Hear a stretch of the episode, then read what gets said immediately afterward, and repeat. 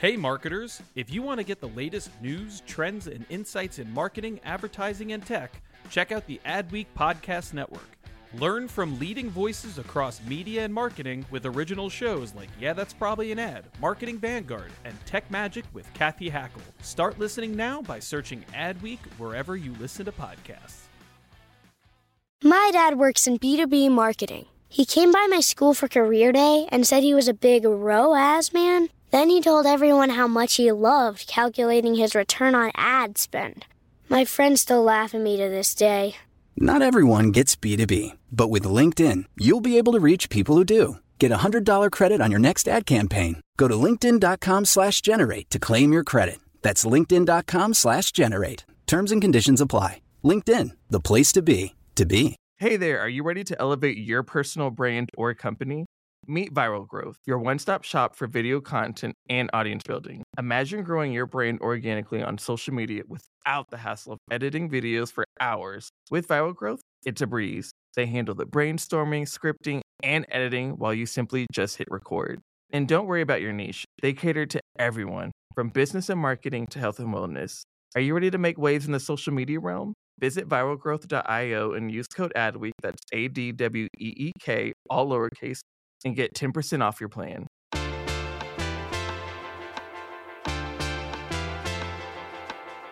Hi, I'm Ko Im, community editor at Adweek and co host of this podcast. In this week's special episode of Yeah, That's Probably an Ad, in conjunction with DNI TBD, we are passing the mic to an important conversation and two pivotal people right now Strategy Director Nathan Young and Principal Bennett D. Bennett, with their efforts to bring forth the call for a change from Black professionals demanding urgent action from agency leadership. Without further ado, here are Nathan and Bennett.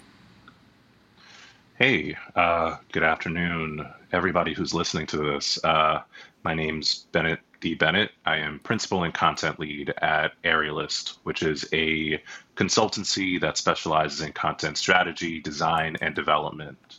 And uh, it is an honor to kind of just do this sort of podcast joint venture with uh, with Nathan Young, who is group strategy director at Periscope in Minneapolis, Minnesota. So, uh, you know, uh, hey Nathan, how's it going, dude?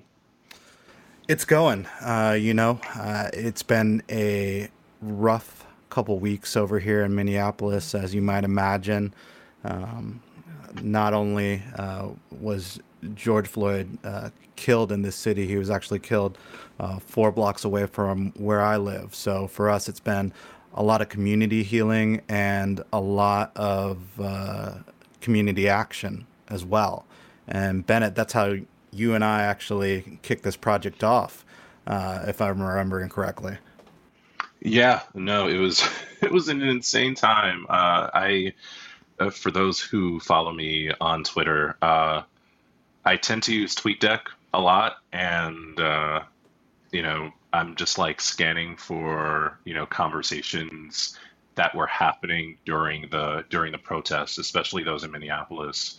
Uh, so you know, it, it it was crazy for me, you know, outsider looking into just the chaos that was taking place out there. That you know, uh, what tipped me off was like a Target was looted, and uh, anybody who's uh, read any of my stuff in in the drum, uh, one of my last uh, roles, uh, you know, I've, I've, covered agencies in the media, and not just large markets like my own in New York, but smaller markets uh, like Minneapolis and and a few others across the country. Uh, so. Periscope was top of mind for me, and another agency, Colle McVoy, out in that area as well. you know, it was just like, wait, this is easily not just a race relation story. There is a target being looted.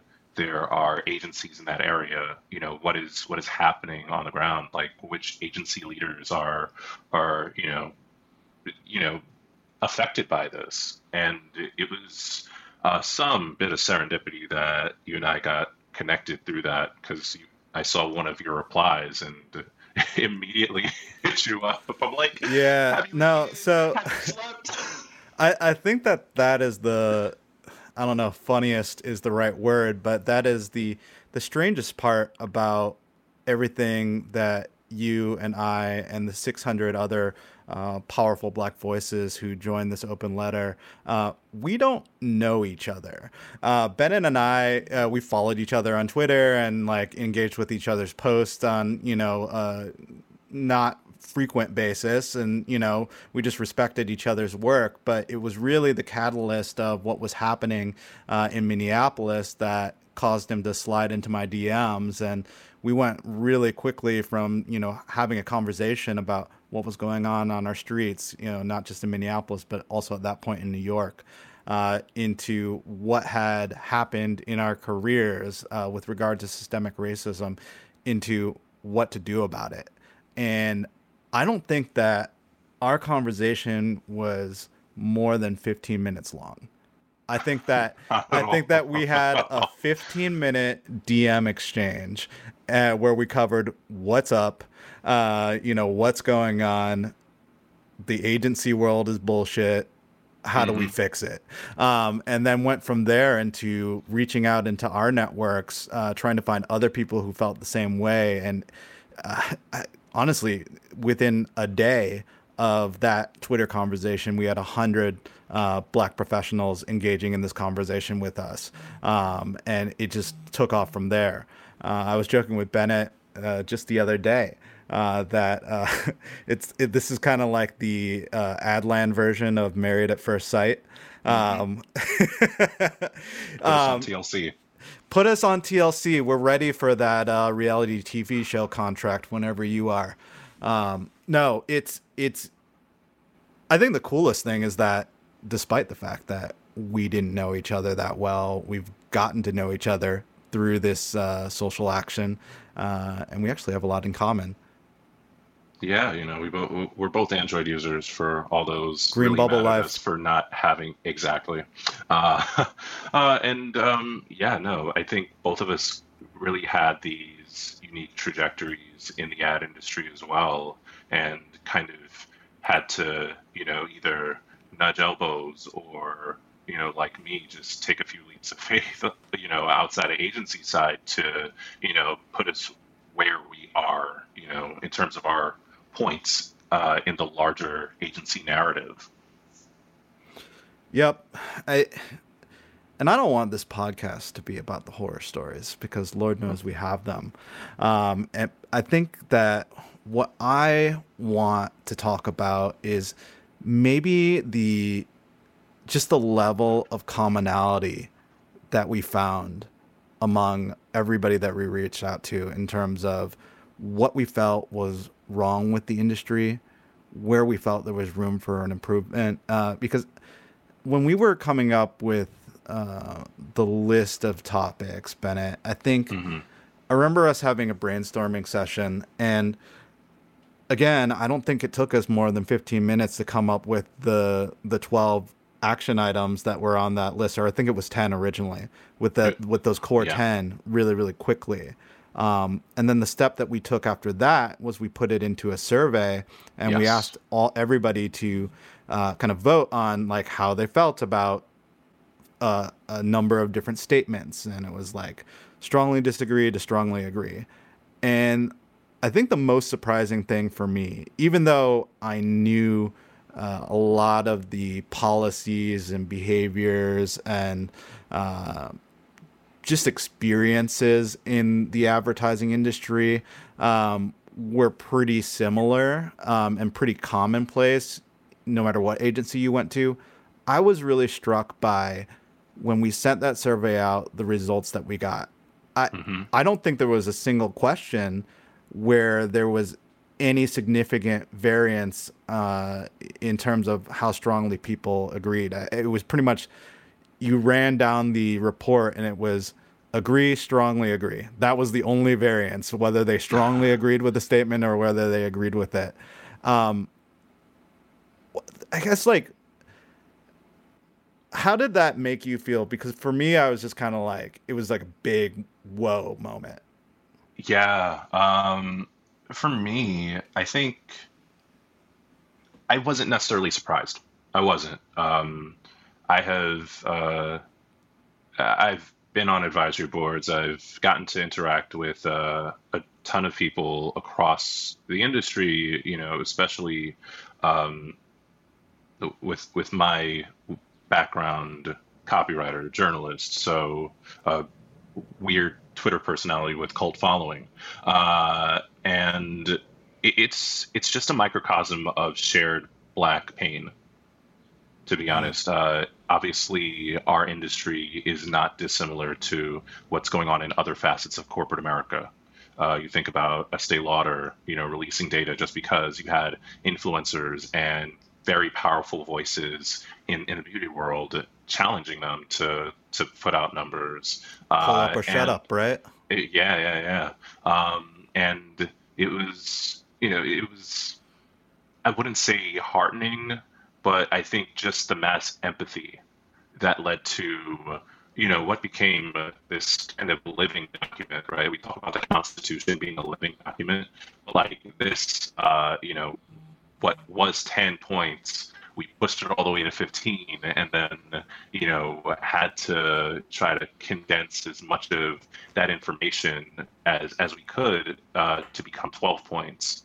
Uh, there was just so so much there was just so much input and bennett you're, um, you're dry yeah. snitching on us here uh, now uh, now mean, now the people are going to want to know what are the three things that were cut um, listen, I honestly don't remember, but I think it was more. It wasn't necessarily that they were cut more than they were condensed into what was existing. Mm-hmm. Uh, and you know, the the other part was it wasn't necessarily cut. You know, in a sense that we didn't accept anybody's viewpoints. I think it was more. These are some things that are very actionable, very immediate that can be done, and uh, you know, let, we're gonna we're just gonna stick with a dirty dozen and uh, and, and push it out. So like literally like it is it has been a blur. I can not remember uh, most of the language uh, from any of those things but i know that so much of the spirit of it just ended up in in you know what became uh, the open letter uh, and uh, you know who, who, wants to kind of take that sort of uh, if those who haven't read it at this point, uh, maybe this probably is a good opportunity to at least say what that letter states. Yeah, no, I think if I'm remembering the editing process correctly, yeah. Um, well, number one, the first draft of the letter was almost exactly what we ended up releasing. Um, I mm-hmm. think that we made adjustments to uh, some of the points. And when I remember, what I remember about adjusting those points was we made a conscious decision to try and make this list as actionable as possible, but also as bulletproof as possible. Because yes. in our experience, whenever you have a conversation about DNI, whenever you have a conversation about policy reform, it's always the pushback is always, oh well, we can't do this, mm-hmm. uh, or, or, this is going to take too too long, or this is going to be too expensive. We can't do this. So we wanted to create a very focused list of action items that agencies could respond to immediately.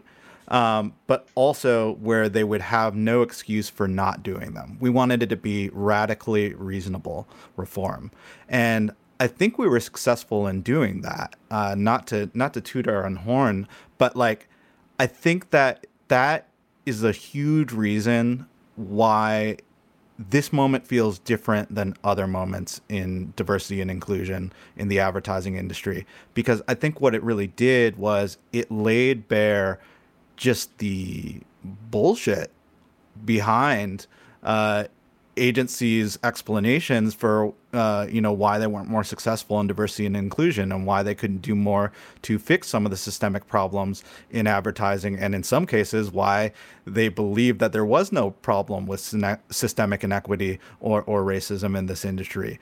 The focus that we were able to achieve here is what kind of brought to light uh, the fact that not only was addressing systemic inequity in advertising a doable goal, but it was long overdue, and there is no reason why you can't take these actions now. No, absolutely agree. And let me tell you, how many millions of people end up watching Insecure and you know every every season it's like are you team Issa or, or are you team Lawrence are you team I, Issa I was gonna ask Molly? you are you like, team are you team Issa or team Molly uh, I'm team Issa. She, she's the protagonist. Uh, it is her story. Yeah, she's messed up in previous seasons, but you know, I, I think uh, yeah, I haven't even watched the last few episodes. Like, just the moment in time has. I mean, if we're talking about how we're feeling, like I haven't really outside of watching the news or Governor Cuomo's radio addresses uh, to New York because we are still in a pandemic. Listeners, please remember this. Keep your mask on. Um, like you know, I have not been able to watch anything. Like I have not been able to watch anything, do anything. Uh, you know, you've owned you've owned some agencies in the past. I launched my agency last month, so most of my focus has been client work or you know getting getting this off the ground. And you know, it's just because you know that I guess that's self care for me. You know, just my amount of media consumption that's you know outside of social media or those two things I just listed. But I guess uh, to the larger point of like we got 600 plus now, over a thousand signatories who have agreed on something, put their names behind it. Uh, if anybody should be tooting their horn, it should be all of those brave people who put their names who put their names on it behind us because uh, yes, that is strength in numbers, but like we also recognize the fact that you either represent the very few at your agency or the only one in your specific department, whether that's creative, account, strategy, production, you know, it is just a wide swath of names, black women, queer, queer, uh, and LGBTQ uh, community. Like it's, uh, that's a bravery right there. Like it's just not lost on me, you know, that we all could agree on these 12 points. We all could agree that this is all long overdue. And we all could agree that, you know, shit, the time for action should have been years ago, but if you're going to do something, you might as well do it now. Let's let's talk about that bravery a little bit, um, because I think that this is a component of the story that has been missed so far. Um, Bennett, when when when I was reaching out to folks to to get them uh, to recruit them as signatories for this letter, uh, most people were like, "Oh yeah, I'm down. Let's go. Uh, it's about time and all that." But there was a handful. I want to say like maybe ten or fifteen people who said that they agreed with the letter, but that they didn't want to sign. And the reason that they gave for not signing the letter was they were afraid that if their name was listed on that letter that they would be fired. And I mean that's that that really cut through for me to really what's at the heart of the issue here is that it's not just that there are far too few uh, black advertising employees and uh, uh, and people of color in in agencies. It's not just that there are not enough uh, black leaders in advertising agencies. It's the fact that a lot of folks who work in the advertising industry feel so other, feel so small and insignificant that they feel like if if they voiced their opinion, that they would be terminated for it. Mm-hmm. No, and uh, it's a time where we are seeing record unemployment numbers. There have been layoffs, there have been furloughs, uh, and those could all be excuses for the current structure of advertising agencies to, uh, you know, to target any of these individuals uh, in in these layoffs, and you know, chalk it up to the fact that we're in a recession. We have to cut back on our budgets. Our clients are cutting back on our budgets. You know, so there's definite like understanding I, I, from at least the two of us, and I'm sure uh, anybody who's written uh, who signed their name on this that just showing up as a black person in advertising is an act of bravery. Absolutely. period. And just showing up, you know, as a black person in this industry makes you a leader. It does not matter if you're C suite, it does not matter if you're a director, because you represent so much more than yourself. And if at any point, you know, like that's what keeps me going. Because even when, like, I, I'm the only, I'm one of the few people I know from my hood that even knows this place exists. I'm probably one of the few people in New York City who knows this this sort of industry exists, and it's a it's an industry that uses our culture, that uses our language, that puts our celebrities and feeds them money. But who is who is behind that work? Most of the time, it's not us. Like and like that was my driving force for entering the industry and I'm sure that goes for so many of us who who jumped in and and had some feedback for this and had some pushback for this and you know and signed their names and have reacted to uh, this letter being published you know that is bravery that is leadership and you know like if the powers that exist in the powers that be right now aren't looking at the situation as you know as just an I don't know if it's absent-mindedness or ignorance. It's probably ignorance and not seeing what they have had in front of them this entire time. Then, uh, you know, this is this is a moment where you know white people have been deprogramming and saying, "Hey, mm-hmm. let's not be race. It's not enough to be racist. Like, let's be anti-racist." No, like, do the work, and that starts by looking at what you have, looking at who you have, and saying, "Hey." you know, let's try to build together to to make this whole situation better. Um, I, you probably have another thought, Nathan, but I'm looking at our time block with with this uh, with this platform, and it is time for a break. Yeah, I mean, I have a million thoughts. I, I think the, the the one thing I might lead leave on is I'm not calling agencies culture vultures I'm just gonna let that hang out there for a little bit.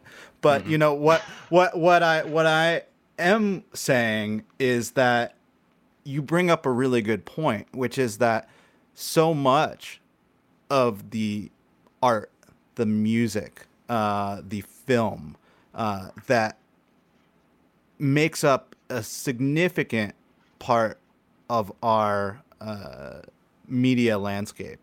So much of the culture that we as advertising agencies are responding to uh, is created by black creators. And mm-hmm.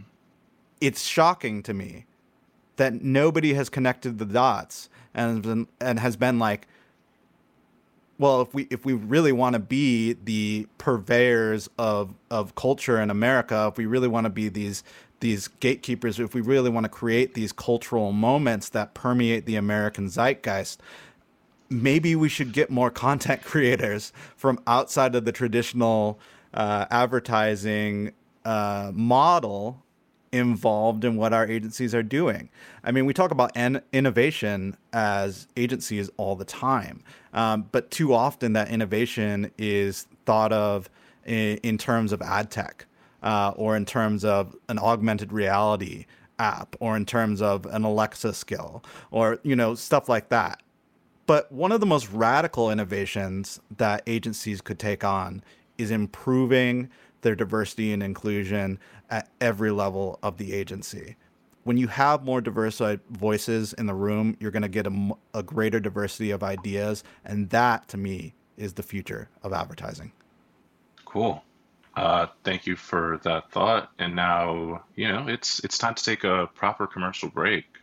Uh, please uh, stay tuned for a word from your sponsors. When was the last time you set aside time for professional development? With the Institute for Brand Marketing, an educational program designed in collaboration with IBM Watson Advertising and Adweek, you can access complimentary courses at your own pace, including our newest course, Technology in the Creative Process how AI can future proof your strategy. Brush up on your skills with compact lessons that address strategies and technologies to help you navigate a changing world. Visit adweek.com slash IBM to get started. That's adweek.com slash IBM. And we're, back. We are back. Uh, thank you again to Adweek for uh, giving two young guys a, a platform to talk about some some crazy shit we we did a few a few days ago uh, that has uh, already had ripple effects across our industry and adjacent industries and um, you know for listeners of DNI TBD and listeners of yeah that's probably an ad. My name is Bennett Bennett and you my co-host Nathan Young are uh, here to chat with you for just a little bit more. Um, I, I, like that I got an additional job title. I, I got group strategy director, I got organizer, and now I have co-host on my resume. It's wonderful. That it, yeah, yeah. Um, update your LinkedIn, please. Absolutely. Um, cool, cool. So we've talked about the process. We have talked about you know everything that inspired what we put out, but let's get into how we've been feeling because we've gotten to know each other pretty quickly on a professional end, and it's just you know over the past maybe 48 hours that we've just gotten to know each other as as people. Um, and you know it's one thing that like you know to make a moment a moment into some movement so to speak but you know uh, i i want to know man like it, this is this has been a ride uh, so how, how how are you doing I'm good. Uh, I, actually, I'm really good. I I, I feel uh, so honored and inspired to to be a part of this moment. I don't know about you, Bennett, but this moment feels different than other moments in advertising history past. This feels like a moment where we are actually going to achieve uh, the systemic change that we've been looking for. And I think it's an absolute privilege to be representing the now more than thousand uh, members that we have in our ranks in, uh, you know, not just holding advertising agencies accountable, but helping transform and shape the landscape that is going to be what the next generation of black talent gets to walk into.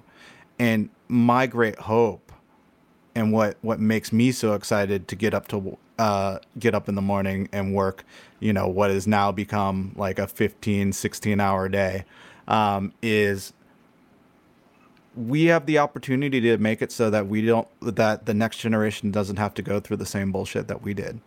We have an opportunity to make it so that another tone deaf, uh, culturally insensitive ad uh, never gets released. We have the opportunity to just dramatically shift uh, the way that this industry works and, and for the better.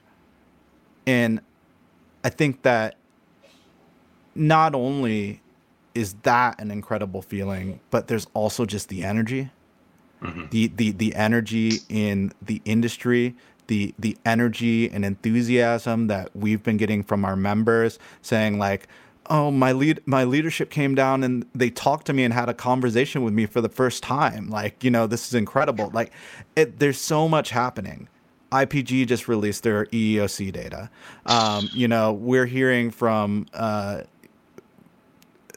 people across this country saying that oh, such and such Fortune 500 company um, is using your uh, your 12 points uh, as as a inspiration for how they're going to reform uh, their diversity and inclusion initiatives.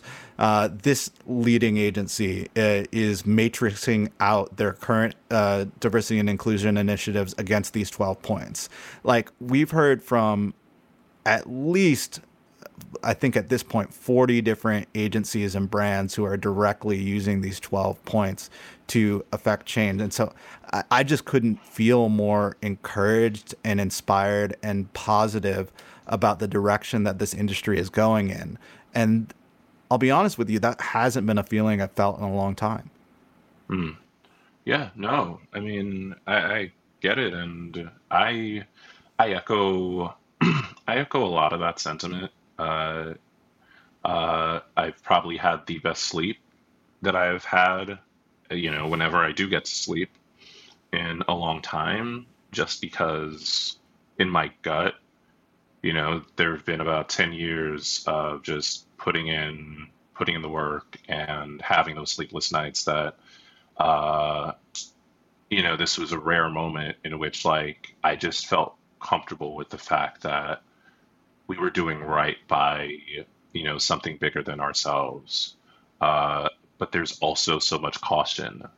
Uh, like you know, it, it's and maybe that's kind of me seeing the picture for what it is. Um, you know, the pendulum is swinging in our direction, but as much as pendulums swing in one way, they often swing back. And that is what I'm kind of curious and and cautious about. Um, because the you know, it is great that we've been hearing from all these companies and all these people uh, and we've been hearing internationally. I've had friends from the UK. I have had friends uh, in, in, Canada uh, that are like, our industry, you know, our industry contingent in these countries and so many others, uh, they need work.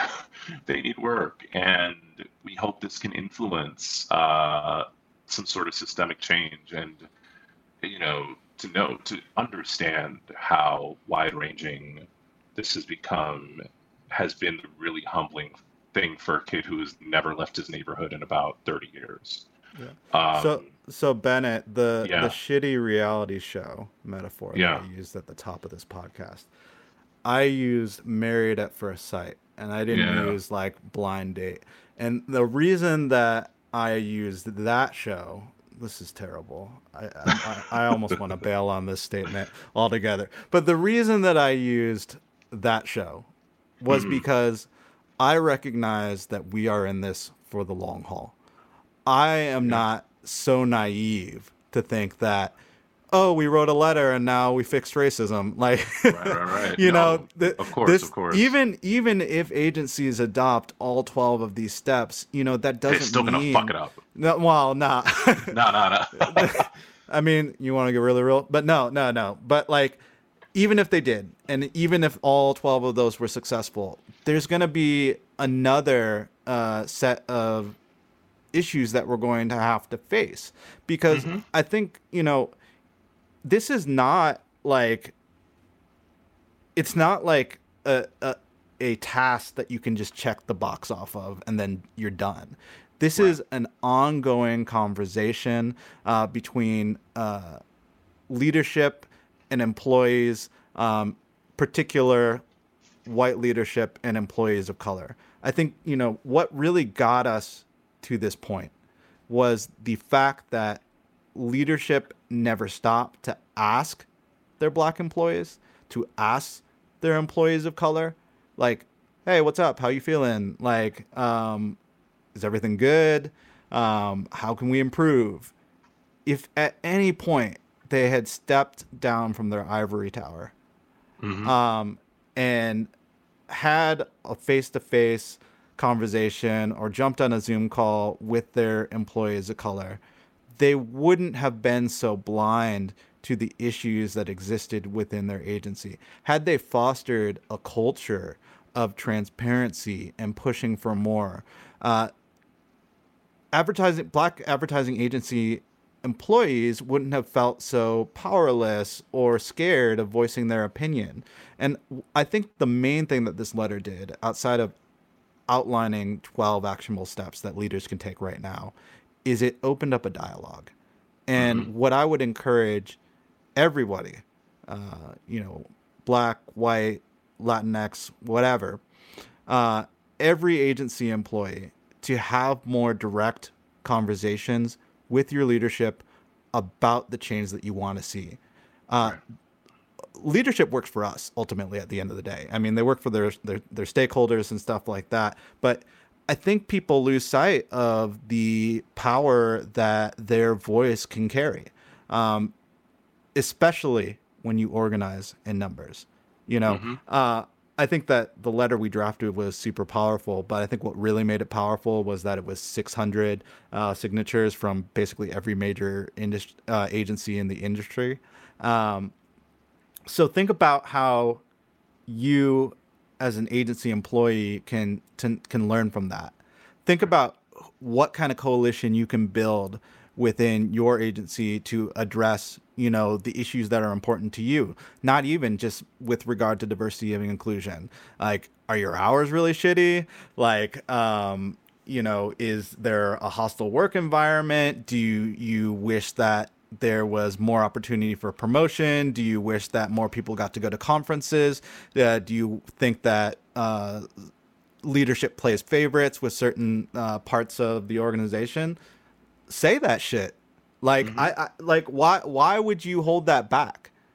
Because all it does is give leadership cover to be like, well, we had no idea that this was a problem. Even if it's plain as day, if nobody makes the case, if nobody holds leadership accountable, if nobody steps up and says something has got to change, you're never going to see that change happen. It's just not going to happen. So I, am I'm, I'm on my high horse. I'm on my soapbox now. I'm, I'm going to get uh-huh. off in a second. But like, you you got to be more vocal with uh, with leadership. Uh, if you if you're an employee, and I don't care what seniority level you are, make your voice heard. And then leadership if anybody here, uh, uh, anybody in, is out there listening, listen to your employees. It's yeah. that simple. Like, you know, pe- people will tell you the change that they want to see, and you just have to be open to hearing them and doing your job to take all those inputs and make a balanced judgment on how your agency should respond to that feedback. I'm not saying that you know you need to let your employees run run the whole company and all of a sudden you've got you know Monday, Wednesday, Friday day off and stuff like that and unlimited beer budget or some shit. But like you know um, when they bring valid concerns to your attention, listen up, take mm-hmm. notes, mm-hmm. like yeah, try follow up with uh, your different people on your board and in your leadership team like is there any validity to this? Like uh, do some investigation. Educate yourself on the issues that your employees are bringing to you and you will be a much more effective leader. You will be loved and adored by your employees and you won't have these blind spots. Right right. Um, one kind of thing that i've just been uh, holding fast to uh, over these last couple of weeks, um, and especially over these last few days, Nathan, uh, is just the role of leadership. You know, so and like we mentioned, like leadership in the form of our, you know, the constituents, those uh, the signatories, but uh, like defining it, you know, going forward for those who do hold leadership uh, positions is you know, leadership requires trust at the end of the day. You want to be trusted by people in order to, you know, in order to move forward, in order to have your ideas have some sort of uh, voice, platform, uh, forward momentum. And, you know, trust like inherently means you are sacrificing your ego to hold space for others. And I think going forward, this should be an opportunity for leaders to remember that it is not just the fact that they know how to steer their agencies through a recession or through a pandemic or reconfigure their indoor office spaces, which have mostly been like open floor plans for a very long time. And that is another discussion for probably two other folk for another podcast. But, you know, just falling kind of the fuck back excuse my language, falling the falling back and again realizing that there's just so much out there, so many people out there uh, who have great ideas that deserve deserve to be moved up, deserve to have better pay, deserve to be leading initiatives that aren't just diversity and inclusion. You know, they should be spearheading these things, and you should be standing by their side or stepping out of the way so that they can shine. Because far more often than not it is it is the white peers. Or you know sometimes non-black poc peers that end up getting those opportunities. Uh, and maybe that's palatable to your clients, but like that's not palatable to innovation. And I know every agency wants to believe that they are, you know, the future of where their brand should put their money in and invest in. But like, if you are not investing in your people and instead care so much about the output than who is putting in the work, like you're not going to get anywhere. Um, we do have a couple of minutes left, and uh, there was a question posed to me earlier this morning about, uh, you know, what you, what one thing do you hope to see at the, you know, on the other side of this? And I remember my answer for for this person was, I want to see a C-suite where the, you know, where you have black and brown individuals uh, that are not just the chief diversity officer. Mm, um, yeah.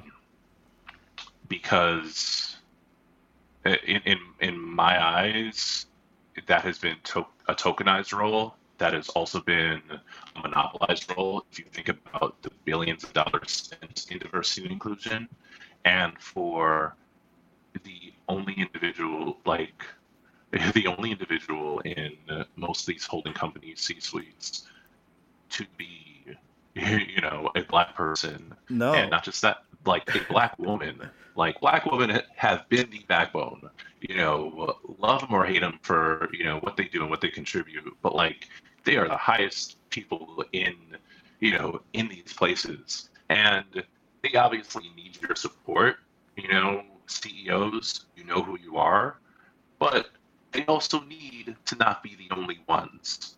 There need to be black and brown CFOs. There need to be black and brown COOs. You know, Alexis Ohanian stepped down from Reddit a few days ago and said, have somebody take my place. All you guys have your legacies, and maybe it is time for a black CEO of a major global holding company.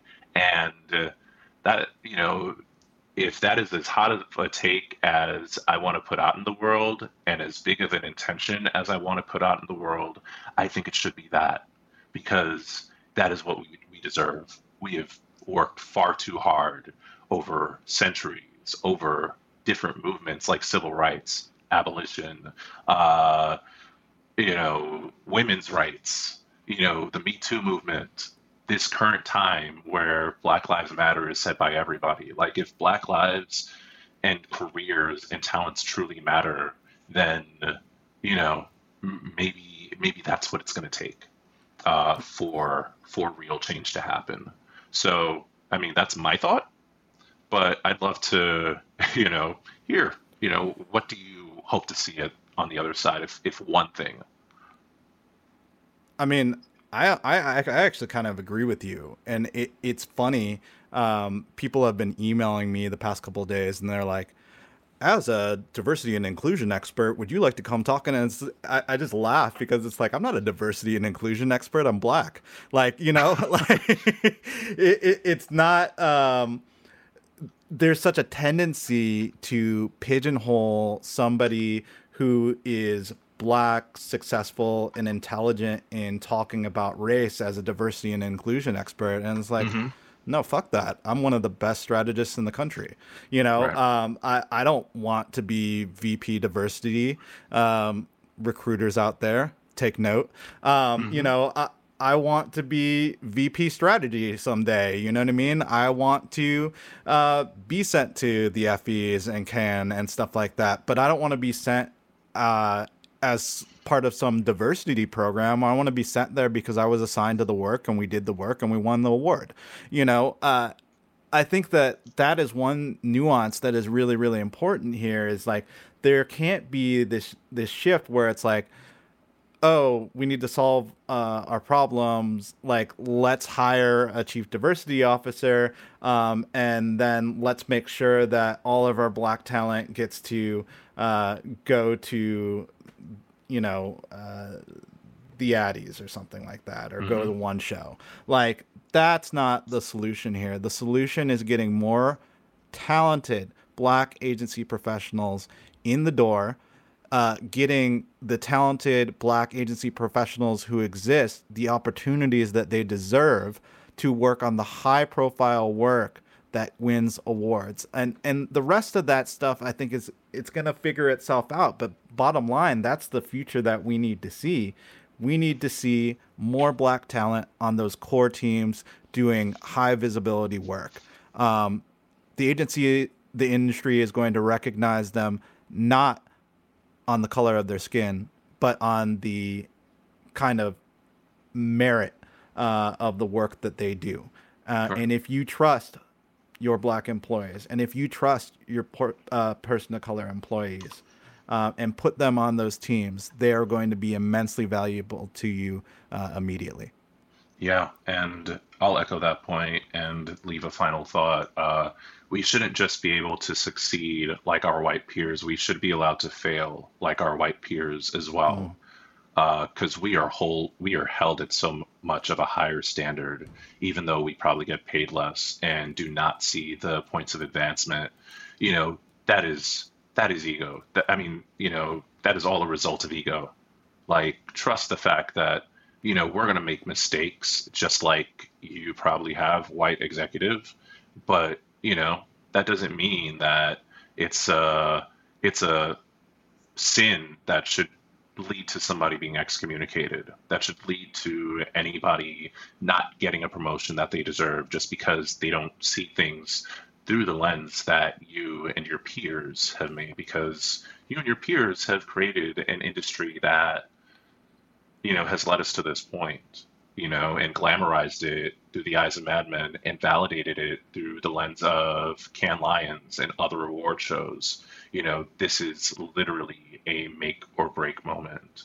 And yes, there's optimism. Yes, there is caution, but like the ball is legitimately in your court at industry. And it is, uh, it is an honor, a privilege, a pleasure to you know, to have this platform to talk about these things, to you know, be joined by uh, someone who has uh, scratched and clawed his way through, and to be supported by other individuals who have scratched and clawed and fought to get to where they are today. And I want to see better for all of them. I have probably less of a stake in all this stuff uh, in in my new place in the industry because uh, I want to do things a little bit differently. But I think if, you know, I, I just think we absolutely we start here. This is point zero for for this industry. You know, post pandemic, post protest, post hopefully justice for individuals like George Floyd and Breonna Taylor and the many, many individuals who have had to suffer to get for us to get to this point. I hope that there's better. I honestly hope that there's better. Uh, so, with that, I would like to thank the wonderful people at Adweek for giving us a voice and for holding space for peers like Simeon and Kai last week, uh, and hopefully more others to come. Uh, it is not lost on me uh, how big this sort of opportunity to just speak about such a moment is. So thank you. And for everybody who is listening, I I hope you listen and I hope that you are ready to make change with us. Uh, so thank you. Thank you, Nathan, for being on this with me. And I hope all of you have a great day. Take care. Bye. Peace.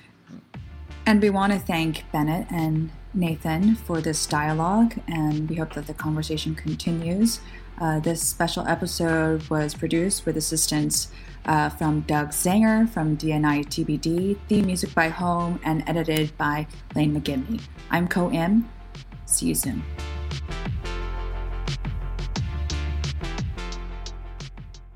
Hey there, are you ready to elevate your personal brand or company? Meet Viral Growth, your one stop shop for video content and audience building. Imagine growing your brand organically on social media without the hassle of editing videos for hours. With Viral Growth, it's a breeze. They handle the brainstorming, scripting, and editing while you simply just hit record. And don't worry about your niche, they cater to everyone, from business and marketing to health and wellness. Are you ready to make waves in the social media realm? Visit viralgrowth.io and use code ADWEEK, that's A D W E E K, all lowercase, and get 10% off your plan.